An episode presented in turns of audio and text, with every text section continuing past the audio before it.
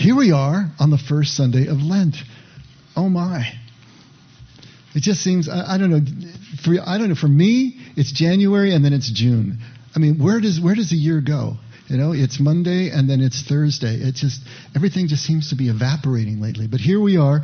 Now, Easter is early this year. So Easter is March 31st. That makes Good Friday March 29th. And remember, we have our Good Friday service Friday the 29th uh, in the evening, and that's one of my favorite um, gatherings of the year. It's just darker, it's moodier, it's just so much fun. We, we go into Middle Eastern mode musically and do all kinds of interesting things. And we follow the responses of Jesus' first followers through those horrible hours of the, of the Passion. Um, and then, of course, Easter Sunday. So that is coming up. So we're already into Lent. So as we said earlier, Lent was last Wednesday. Ash Wednesday was last Wednesday, the first day of Lent. And uh, now we're into the first Sunday. So, Lent. How are we supposed to understand Lent? I want to talk about that this morning. See if we can get it placed in a way that we can actually use it over the next 40 days to galvanize our preparation for this new life that, that Easter is bringing. What does Lent really mean? For those of you who never experienced it, well, you're going to do some learning this morning. If you really haven't experienced in a liturgical church, if you haven't gone through Lent, well, we'll try to teach a little about, a bit about what Lent is. If you did grow up with Lent, if you did grow up in a liturgical church, um, well, then Nina is available for therapy after the service. Reasonable rates. Reasonable rates. But what we're going to need to do is to do some unlearning because we learned. I grew up Catholic. I know I still love the liturgy. I love the liturgy and I love what the Catholic Church represents. It's just we have gone in a different direction in terms of the way we follow Jesus, but yeah, I still feel such brotherhood with them and with the liturgy especially. But I learned Lent as a child, and there's a lot of unlearning that I needed to do, and that's something that we want to talk about this morning. So we're going to try to do both. We're going to try to do some learning and some unlearning. And depending on how much you know about Lent, you can see how much you need to balance those two sides of that coin. But we're going to try to reposition Lent. We're going to try to make it an affirmative time, a positive time, and a very useful preparation for the new life that Easter represents for us. And I want to start in a pretty, I suppose, unlikely spot, but I think it's Jesus' starting place for the way. It's where he always starts. If you come to Jesus and ask him the burning $65,000 question, I mean, if you could come before Jesus, what would you ask him? I think it would be something along the lines of, What must I do to obtain eternal life? Wouldn't that be like one of the most important things you'd want to know? How does this work? What do I do? How do I become approved? How do I, what you would want to know this from the Master. And this is where Jesus always starts in this place. Take a look at Mark 10, starting at verse 17. As Jesus was setting out on a journey, a man ran up to him and knelt before him and asked him, Good teacher, what must I do to inherit eternal life? So there's the question. He gets in front of the master and he wants to know that burning question. And Jesus said to him, why do you call me good? No one is good except God alone. You know the commandments. Do not murder, do not commit adultery, do not steal, do not bear false witness, do not defraud, honor your father and mother. And the man said to Jesus, Teacher, I have kept all these things from my youth up. And looking at him, Jesus felt a love for him and said to him, One thing you lack. Go and sell all you possess and give it to the poor, and you will have treasure in heaven, and come follow me. But at these words, the man was saddened, and he went away grieving, for he was one who owned much property. Okay, we've all heard this story before. I've made a big deal about it because to me, this is one of the central passages in the Gospels because it answers that question and it answers it in a classic Jesus way, the way he always answers such questions. So we come to Jesus and we ask her this question, and Jesus tells us basically two things. The first thing is follow the rules. until you learn to live in community. Until you have learned to respect others. Until you have learned to balance your life in such a way that you've got a foundation. Follow the rules into that kind of balance into that ability to play well in the sandbox with the other kids, right? That's what you need to do. But once you've gotten there, the second thing is to sell it all. Everything that you have accrued, everything that you have learned, everything you think you know and think you are, let go of it. Unlearn. And follow me then into mystery. Follow me into the freedom of perfect love. It's a two step process. The first is about conformance until we learn something, until we have become formed by the law. The second is transformance. It's going beyond obedience, it's going beyond rule following and out into this mystery, out into this abyss. Now, how did I come to that conclusion? Based on what you just read here. Let's take a look at the key elements of this passage. First of all, we're dealing with a wealthy man. Now, if you look at the parallels in the other Gospels, not only is he wealthy, but he's also young, and he's also a man of power. He's usually called the rich young ruler. Okay, so he's got the trifecta. He's got wealth, he's got power, and he's also got youth. He's also lawful. He's righteous by the lights of first century Judaism. He's kept the law his entire life. How do we know that he's telling the truth? How do we know that he's sincere? Because he is sincere. Because of that line that it says Jesus looks at him and loves him. He knows how sincere he is. He knows he's telling the truth when he says that he's been keeping the law all this time. So he is wealthy, young, powerful, he's lawful, he's righteous in the eyes of his religion. He is sincere, but he's also aware that something is missing. There's still something missing. This is why he's coming to Jesus. But notice how he opens his address to Jesus. He says, Good teacher. And Jesus immediately slaps him down. Why do you call me good? Isn't that kind of an odd, you know, riposte by Jesus? An odd rip- Why do you call me good? There's only one. Think about psychologically what's going on here. What is this young man doing? He's coming to Jesus as an apparent authority figure, looking for more rules to follow. Right? What must I do to obtain eternal life? So he's going to this new authority that he has come to respect. And he wants more rules to be able to follow. And Jesus just tries to knock that down. That's his first mistake. If you're coming to me to ask me what's good, then you're just looking for another way to conform. And that's not where you're at anymore. The next step for you is to transform. The next step for you is to look not just at me, but Jesus is always pointing to the Father, the unseen God, right? The one who is shrouded in mystery.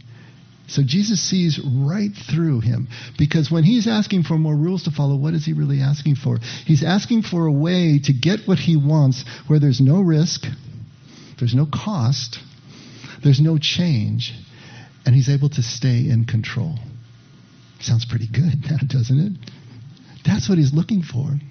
And there is no way to follow Jesus with no risk, no cost, no change, and by staying in control. It is the exact opposite of all of that.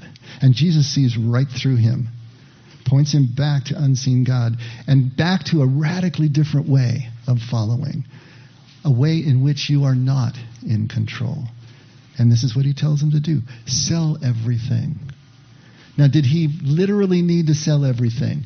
No, he didn't literally need to sell anything, but he needed to detach from everything and that's really difficult to do when your whole life has been built on relying on the assets that you have accrued, relying on your talents, relying on your looks, relying on whatever you rely on.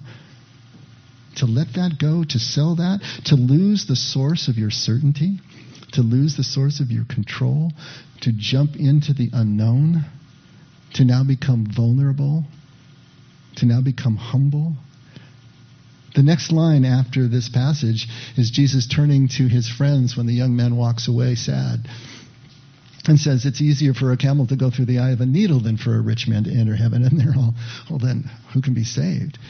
He says, Well, for man it's impossible, but for God everything is possible. It's so difficult for us to do this. This is why normally we need to be broken down. Nobody gives up power voluntarily, nobody gives up their wealth voluntarily. But when life comes and breaks us down, then we see little cracks in our armor and we see through them to another there there. And that gives us the ability to finally go where we never would have gone on our own. Life provides that. We wish it didn't, but it does. So, this selling of everything, it could be literal, but most importantly for us, it's figurative. This wealth equals the symbol of whatever it is that we're clinging to. Whatever it is, every one of us is still clinging to. We may not even know we're clinging to it. That's part of the process to become aware of where we really put our reliance, what we really lean on if it's not on God. To sever those attachments. Now, how do we do that? Well, here's Lent. How many of you grew up with Lent? How many grew up? Eh, it's looking like about half of us, okay? Grew up in liturgical churches. Now, what do you remember about Lent from your childhood? I remember ashes. You all have some on your head right now. Yeah? Giving up candy bars. Oh, yeah, that was it. You know, as you kids, you know, us kids, it's like, well, when are you going to give up for Lent? And we'd all be comparing notes in the schoolyard. You know, I'm going to give up this, I'm going to give up that. But candy bars was a big one. Fasting, of course. Giving up whatever your favorite pleasure was and why would we do that?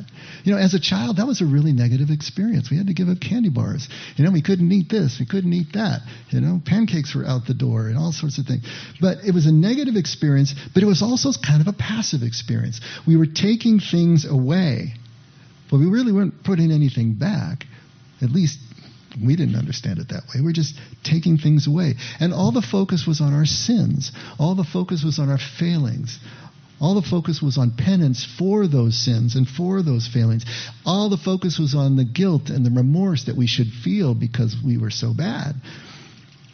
And all the focus was on becoming worthy enough for this new life, worthy enough for Easter. And so the question then becomes is this really what Lent is supposed to be about? And or is there another way to experience Lent, to practice Lent? To create a positive out of the negative as we move through this Easter season. So, what do we know about Lent? What is Lent really? Where does the word come from? Lent, right? Don't you guys want? I always want to know this stuff. I'm always looking at etymologies. Lent actually comes from the Old English word lengthen, which simply means the spring season. So that's it.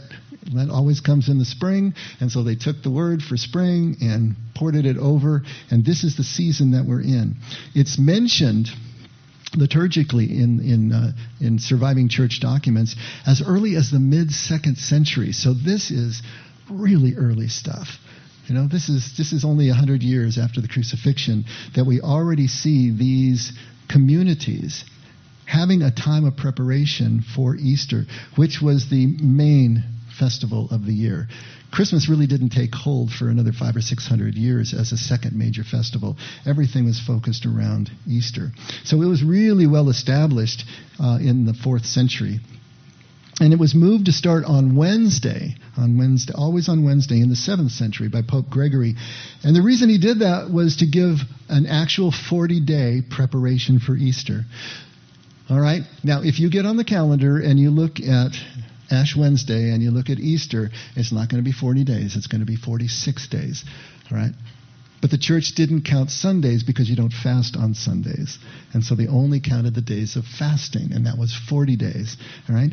Just so you can, if you're going to go and check the calendar on me and just know, okay, it's, it's still right. All the symbolism of ash and repentance and penitence, these were the themes of this 40 days of preparation. And so the liturgy, again, like I said, it's it's this wonderful thing that can bind a community with common values, a common vocabulary, common imagery, common practice. It really is something that brings communities together. We don't experience that here anymore in our country because we really don't have these kind of practices culturally and religiously that bring us together in this way.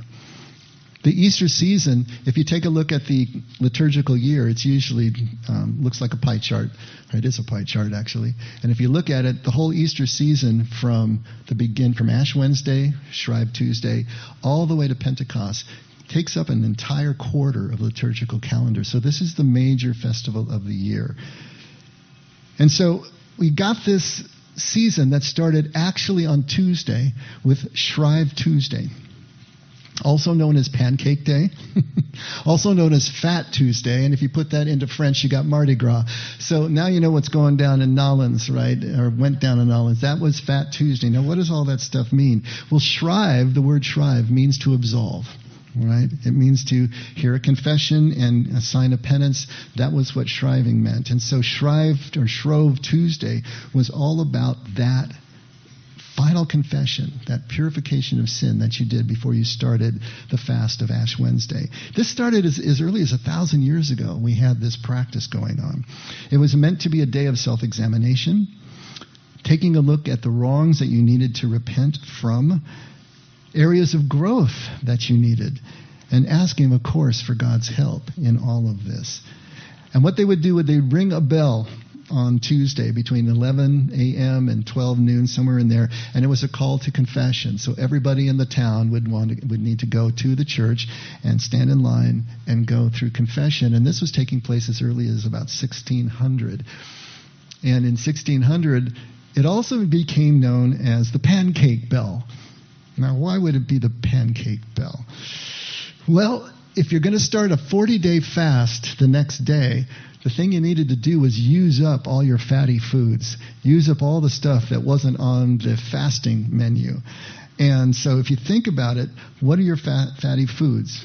I mean, you got eggs, milk, and butter, and so on and so forth. What's in pancakes? All the same stuff, right? And so pancakes became a really easy way for households to get rid of all of that food that was going to go bad because they weren't going to be able to eat it for a month plus. Not only that, it connected with the tradition, the idea of the four pillars of, of uh, Christianity and the Christian faith were creation, sustenance, wholesomeness, and purity.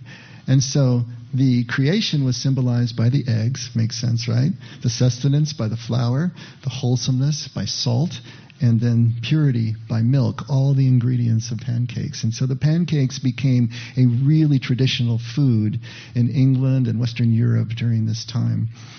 To the point that they now have pancake races. Have you ever heard of pancake races? The idea is that this started, the, the, the, legend is, who knows if it's true, started in 1445 in a city called Olney, England. Now, a woman was in her kitchen and she was so engrossed in making her pancakes that the bell rung and she realized that she was late for church. So she bolted out the door, still with her skillet and still flipping the pancakes so that it wouldn't burn in the skillet, and ran across the town square to get to the church. So they thought this was so fun and so funny. Let's make it a thing. And so they turned it into a race. And they have this race, and everybody has to wear an apron and a hat, and they've got a frying pan with their pancake in it. And the idea is you got to run, it's about four, usually around 400 yards through a course, and you got to be flipping a pancake the entire time. And if you drop the pancake, you got to start back at the beginning again. And sometimes they do them as relay races. So then you got to flip the pancake into the next runner's skillet, and then that person takes off. And just for fun, I wanted to read you some of the rules of the pancake race according to the University of British Columbia. First rule gentlemanly and gentlewomanly behavior will be strictly observed at all times. Administrators will especially be expected to be on their best behavior and to act as an example to all participants. Two, frying pans must not be used as weapons or a means of making unseemly gestures. Whatever the depth of provocation or the nature of the person at the root of the provocation. Three, any surplus eggs, flour, or butter remaining from the earlier making of pancakes must not be propelled in the direction of other participants or spectators. Four, the course is over 25 meters, and in that distance, pancakes must be tossed once to a minimum height of 30 centimeters. And if a, par- a, participant allows a pancake to fall, he or she must return to the starting line and begin again. Six, members from each team will run in relay, and the pancake, frying pan, and apron must be exchanged intact before the next member of the team can proceed. And lastly, the organizers reserve the right to send off violent or unruly participants. Get a sense they take this pretty seriously? Maybe a bit too seriously. But it comes out of the tradition. You see how beautiful it is? It comes out of the tradition of the foods that you can't eat and what you make and all of this idea. But also, think of it. This is the last day that you can gorge, right? The last day that you can eat the rich foods that you love before the Lenten fast begins. And they called it Carnival Day. And I think we said a couple of weeks ago, that word carnival comes from uh, two words, carne and vale, which means farewell to meat. So the carnival is about farewelling to meat. Goodbye to meat because we're not going to see you again for 40 days. The next day, after Shrove Tuesday, of course, is Ash Wednesday. And Ash Wednesday is the first day of Lent. And it's the first day that you actually fast. And so what the fast meant to them is you only ate one meal that day, and it was in the evening, um, you know, toward the, the end of the day. And you would have no meat, no fish, and no animal products whatsoever. So that leaves out a lot of stuff, right? There's no dairy, there's no animal products, there's no meat, there's no fish. Ashes were a huge part, of course, of, of, Ash Wednesday. This ancient symbol of desolation, of mourning. Sackcloth and ashes is something that has come down to us in our vocabulary. They would pour ashes on their head and they would wear this rough, um, coarse fabric that would itch and make them uncomfortable. Um, ashes that were used on Ash Wednesday came from burning the palm fronds from the previous year's Palm Sunday, and those are the ashes that were used. And then they were blessed, and they initially, as we said, they were poured on your head, but eventually it became just a cross on the forehead. And what the priest would say to the person who's receiving the ashes was, Remember, Dust you are, and to dust you shall return, which is Genesis 3:19. And then after Vatican II in the 60s, repent and believe in the gospel from Mark 1:15 was also an alternative thing um, that could be said to someone who is receiving their ashes. But it's a symbol of repentance. It's a symbol of changing directions, going in another direction, a, a purging, a cleansing, and a rededication to prepare for this new life of Easter. Now, Lent was meant to mirror Jesus' 40 days in the wilderness. And we've talked about this before. The 40 in, in Hebrew uh, symbolism is so important. All their numbers have, num- have meanings, and so you can combine these meanings, you can factor these meanings. And so when you take the number 5, which is the name for man or the name for an initiation, and you multiply it by 8, which is the number for rebirth, you get a time of trial and testing, a human time of trial and testing that leads into a rebirth. And so this is what 40 means. And just to put a finer point on it, 40 in the Bible appears about 159 times across both the Old and New Testaments. Look at some of the places in which 40 is used and how it's used as this time of trial and testing into a rebirth. Moses on Mount Sinai fasting for 40 days when he received the law. Moses in prayer for Israel. Moses' life is divided into three sets of 40. The first 40 when he's a prince of Egypt, the second one when he's a shepherd in Midian in the back of beyond, and then 40 more leading Israel through the wilderness. Each one of those a time of trial and testing into a rebirth into the next part of his life. Goliath taunted Israel for 40 days before David took that rock, right? There were 40 days of spies in the land of Canaan that Joshua sent out. The Israelites wandered in the, wandered in the desert for 40 years. The embalming of Jacob occupied 40. The three kings reigned for 40 years each Saul, David, and Solomon, the first three kings of Israel. Elijah's meal kept him strong, and he fasted before the cave, uh, the cave on Mount Horeb for 40 days.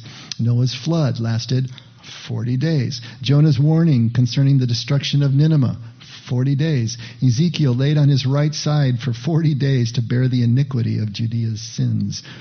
And Jesus appeared for 40 days after the resurrection. And Jesus fasted in the wilderness for 40 days. He was also 40 hours in the tomb between the crucifixion and the resurrection.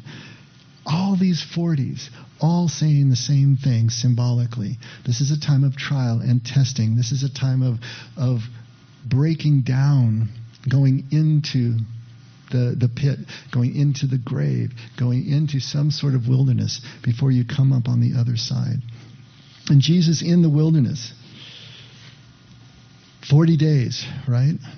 This kenosis, this emptying, a moving into silence, into solitude, into stillness and, simplicity, those four S's we talk about in contemplative practice. Take a look at how it's put in Mark 1st 1 verse 9, and then we'll look at Matthew, the parallel, and just see how it's presented. Now, in those days, Jesus came from Nazareth in Galilee and was baptized by John in the Jordan. This is before he's even started his public ministry. Immediately coming up out of the water, he saw the heavens opening and the Spirit like a dove descending upon him. And a voice came out of the heavens You are my beloved Son, in you I am well pleased. And immediately the Spirit impelled Jesus to go out into the wilderness. And he was in the wilderness 40 days, being tempted by Satan. And he was with the wild beasts, and the angels are ministering to him. Now, after John had been taken into custody, Jesus came into Galilee preaching the gospel of God and saying, The time is fulfilled, and the kingdom of God is at hand. Repent and believe in the gospel.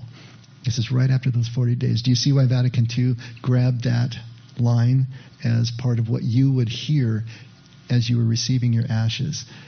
This is exactly what Jesus said. The first thing he says out of the box after his fortyness in the desert.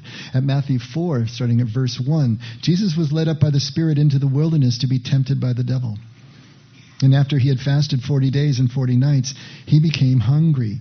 And the tempter came to him and said to him, If you are the Son of God, command that these stones become bread. But he answered and said, It is written, Man shall not live on bread alone, but on every word that proceeds out of the mouth of God. Then the devil took him into the holy city and had him stand on the pinnacle of the temple. And he said to him, If you are the Son of God, throw yourself down, for it is written, He will command His angels concerning you, and on their hands they will bear you up, so that you will not strike your foot against a stone. And Jesus said to him, on the other hand, it is written, You shall not put the Lord your God to the test. And again, the devil took him to a very high mountain and showed him all of the kingdoms of the world and their glory. And he said to him, All these things I will give you if you fall down and worship me. And then Jesus said to him, Go, Satan. For it is written, You shall worship the Lord your God and serve him only. Then the devil left him, and behold, angels came and began to minister to him. And so we are seeing the way that they're laying out this fortyness and these temptations. Again, the number three being the number of perfection. It is a perfect number. These temptations are meant to represent all of the trials and all of the human testing that we go through in our lives, compressed into this fortyness, compressed into this time. Jesus spent this time, I'm sure it was more than 40 days, going through and purging all of the human obsessions and compulsions that we all have, that Jesus had too, because he was human like the rest of us. Scripture tells us that. And on the other side of that, why the wilderness? Why the suffering? Is it for its own sake? Is it because we're being punished for the things? Is that what's going on here? Absolutely not. It's about silence. It's about solitude. It's about fasting and suffering to exhaustion, not for its own sake, but as a means to another end. That's the key. It's a means to another end. Now, over the years, the church and the church's people have lost the meaning behind the symbol and practice of Lent, behind the symbol and practice of fasting and prayer all of these things that are joined together in this time of trial and testing, in this fortyness. The suffering and deprivation of these practices became an end in themselves. Just following rules now, just following the rules of the church, just following the pressure of the culture around you, right? Following rules and emulating Jesus and his suffering, but without any understanding why. Either Jesus suffered or now we are suffering in imitation of Him. Yeah, we're giving up pleasures, we're giving up candy bars, right?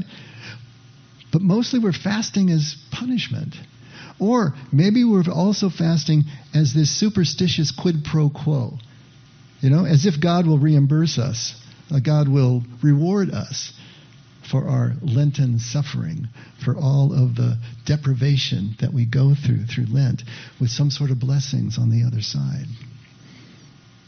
What's really happening here in the wilderness is that Jesus is moving into a kind of sensory deprivation.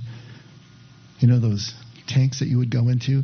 Well, it's a kind of sensory deprivation. He's letting go of all his familiar life, he's quieting himself.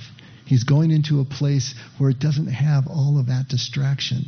He's removing everything he knew as a human being and everything that he relied on in his life, in his culture, in his family, in his trade, in order to be able to get to the bottom, to be able to see what was left when all of that was removed and see the truth that was there when all of the filters and all of those distractions were removed as well. He needed to do that. We need to do that. So often we look at Jesus as, as God so much we forget that he was also human and needed to go through this process. This is the process that teaches us how we need to also emulate Jesus, but with understanding of what we're actually doing or will get no benefit from just think that, thinking that we're being punished or thinking that somehow God is going to reimburse us for the suffering that we go through right now. Henri Nouwen is brilliant at this when he says that there are three symbolic temptations here. There might have been more, but these are the three symbolic ones. He says that it is the temptation to be relevant, to be powerful, and to be spectacular that Jesus is really putting down in his fortyness in this time in the wilderness. And this lines up perfectly with Thomas Keating when he talks about our biological needs, our biological imperatives, because he says there are three of those as well. It's our need for security and survival. As small children, as small humans, we have a need for security and survival. We have a need for power and control. And we have a need for affection and esteem. Those are the biological needs that drive us. They always drive us because we're here breathing, we're living. We're going to have those needs. And they're so deeply embedded in our DNA that they're unconscious. We don't even realize how they're driving us and driving our choices, our thought patterns, and our behavior. And this is part of this process, this fortyness, is understanding those needs and how they do drive us so that we can overcome them and the bad effects or the dysfunctional effects that they would have on relationships, on others, if they aren't moderated by love, if they aren't moderated by the experience of perfect love. That's what this process is all about. Because only perfect love can cast out fear, and all of these biological needs are driven by fear. The fear of death, these fragile physical creatures fear all of this. So to be able to move past that changes everything about the way that we are experiencing this fortyness. So when it comes to our lives, what is real? What is true to us? Is it our jobs, our careers? Is it some cause that we're fighting for? Is it politics, religion, family, our deeply held beliefs? No, as human beings, we're swimming in all of that. But what is real? What is essential? What is life giving and not just distracting? Figuring all this out is part of the awareness of this fortyness. Lent is recognizing this 40 time of stripping away everything that distracts us and keeps us away from the truth. Originally, Lent was, this fortyness was a preparation for baptism, not for Easter.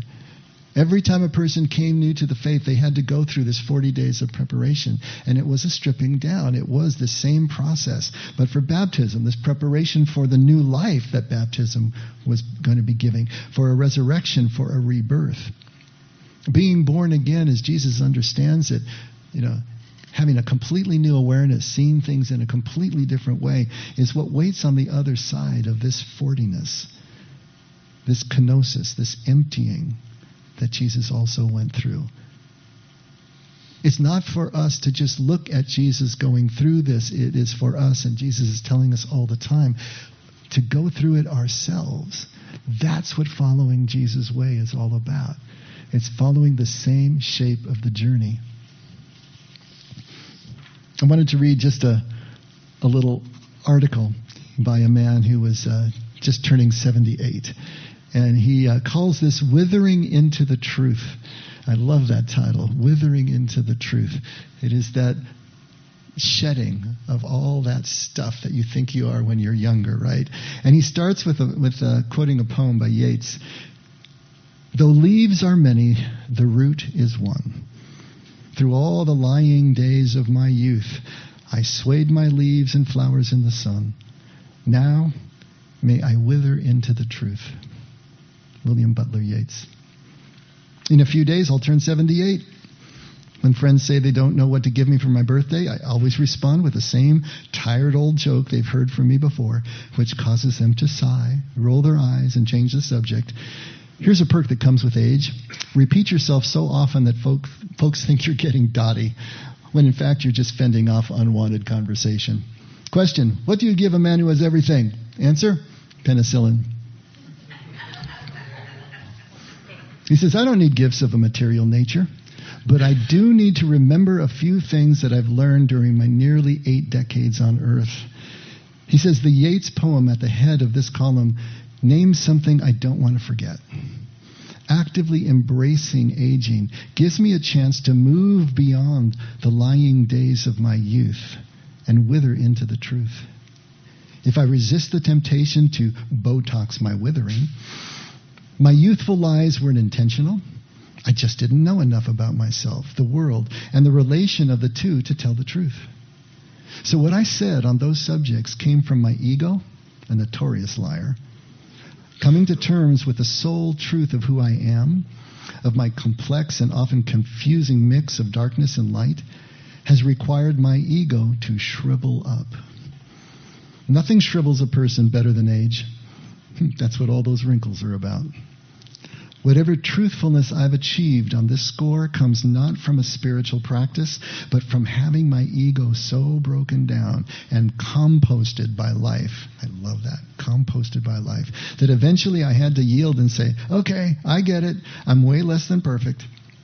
I envy folks who come to personal truth via spiritual discipline. I call them contemplatives by intention.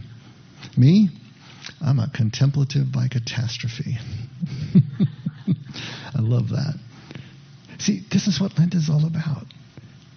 Becoming a contemplative by intention actually putting intentional energy and awareness into the process of withering into the truth. Because that's the only way we get to the truth. If we don't get this ego out of the way, if we don't get everything that we think we know, if we don't sell everything we think we have, how in the world are we going to see something that is coming from such a radically different place that we could never imagine it in a thousand lifetimes on our own? How do we do that? How are we going to hear Jesus coming to us from that place, so alien, so radically different, and see anything but a lunatic if we haven't withered into the place where we can actually see the truth of where he's coming from? This is what it's all about. This is what he's talking about. His age stripped him down of all he thought he was as a human. Everything that he relied on as a young man, as a writer, right? In his career, withered away his certainty of understanding of life. And after all of that withering, what was left was the truth. Withering into truth. This is what Lent is giving us. It's giving us an opportunity to begin becoming contemplative by intention, to generate this withering process, what it's all about an intentional time of selling everything in order to really follow Jesus' way. Not just the rules, but following Jesus' way, which means we need to understand why the rules are there. We need to understand why the symbols are what they are so that we can be moving into the truth of that and not just following on the surface. We need to stop seeing Lent as just passive and especially as negative, as just a taking away of things, a punishing. Taking away as punishment or penance for sin, that's just a byproduct. That has nothing to do with the real intention of why we're doing this. To turn this around and look at it as positive, as affirmative action, a moving out into a greater silence, into a greater simplicity. An intentional, concentrated training period is what Lent can become for us if we let it. Awareness of God's presence. I suppose we could think of it as a liturgical excuse to get her done. All this work that we need to do anyway, this is a time where we can really focus on it symbolically for 40 days. Can we do that? Can we, can we spend the time to move in? Well, how do we do it? I mean, you're probably still saying, yeah, but this all sounds great. Again, how do I do it? Well, fasting can help. Fasting is a physical reminder of an intention to be present. What happens when you fast? Well, you get hungry when you fast, right? And that hunger is grounding you in your physical nature, grounding you in the moment, reminding you, yes, you are a physical creature. You're not above the rules of nature. Yeah, we can always just go to the fridge and pull something out, and we can kind of imagine that uh, hunger isn't going to get us. But fasting reminds us we are these vulnerable, dependent creatures living at God's pleasure every single moment, every breath that we take. Fasting can bring us back to that realization. Break into our automatic rituals. Stop those because we're not just going to eat at the next time. We're not just going to the, we're stopping and breaking those through. That makes us more aware and it grounds us in this physical dependence. All of that. Also, we can dedicate ourselves to a daily commitment to simple mindfulness, to make sure that our thoughts are where our actions are, that our head is where our feet are, that the only thought in our head is on the task that we are doing at the moment, the conversation that we're having. We can establish some morning quiet time for ourselves 20 minutes, 30 minutes if you've got it. And that can be a, a, whole range of things from some devotional reading to just watching the shadows move across the room, sipping your coffee and really tasting it. Or centering prayer, meditation. It can be a whole variety of things, but the whole point is to really allow yourself not to think. Not to think about your thoughts just let them go by and just be. Stepping outside of that egoic presence is everything because it starts to give us a sense that there is more to us than just that voice in our heads. There is more to us than that voice that is always telling us that we are not, we're suffering by comparison here. Maybe we're not good at all that just goes away and we sink into just a sense of okayness, of worthiness when we can do that. If you really want to follow Jesus, we can use this liturgical excuse of Lent to go into an interior wilderness for 40 days. We don't have to leave our job and leave our family and, and change our address. That's not what this is all about. But we do need to leave our normal state of mind. Retreat in place. We don't need to go to a retreat. We need to retreat into the same mindset that we would go to a retreat for. Rilke, the poet, said, The only journey is the one within. That's the journey that we need to take. Jesus said, The kingdom is within. It's the same thing. Are we going to be able to dedicate some time to exploring that interior wilderness, to allow ourselves to break down? I know this is just a, an overview and it may not make a lot of sense. I did something I've never done before. If you take a look at your inserts, there's an actual QR code on that thing. All right? Do you know what QR stands for? I always wondered. It's just quick response. You know, they put all these letters and they sound really official and everything. It's just quick response code. That's all the QR code means. Anyway, there's a QR code there. If you scan that with your phone, it's going to take you right to our page for our uh, our contemplative ebook one.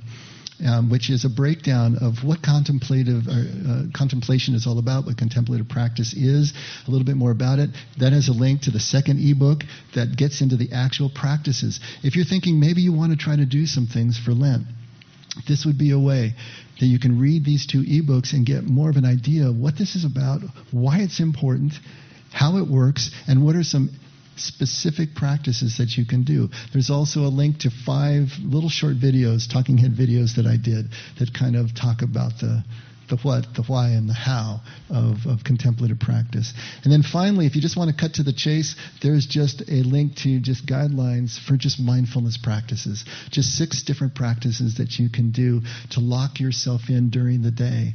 If you can't put the quiet time together, there's something at every level however deep you want to go. And of course, come see me. If this isn't making sense or you want to talk it through and how can you establish something for yourself this Lent or just in general, we can talk it through. We'll go get coffee and we'll talk about it. But here's your opportunity. If we let it, Lent can help quiet us down.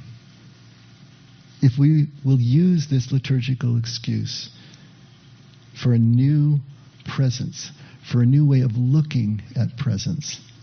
Lent can give us this opportunity if we will take it. And so the question is simply will you let Lent do its job?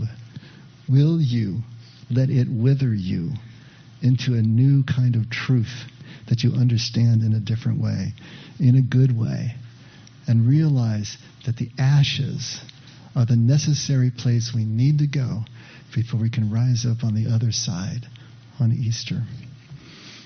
Let's pray. Father, once again, it's counterintuitive. Once again, it's so hard for us to see the need to wither into ashes before we can come up on the other side. But so many of the stories and the legends and the parables that have been taught to us in our tradition and in every tradition on earth attest to the same thing. We need to die before we can really live. We need to wither into ashes. Help us to get that through to a level that we're willing to take the first steps. That's it. And however glancing a blow it may be this Lent for each one of us, that we do something that takes us a few steps down, withers us a bit, strips us away a bit, that we can see more of the truth of your perfect love, that will finally do that job of casting out the rest of our fear so that we can boldly go where you go and we can find the freedom of the truth of your love. Father, thank you for all the tools and everything that you give us. Thank you for the gift of each other in this community, a safe place for us to experiment and make mistakes and still be accepted, a mirror of who you are and how you love us. And never let us forget we can only love because you loved us first. In Jesus' name, amen. Let's all stand.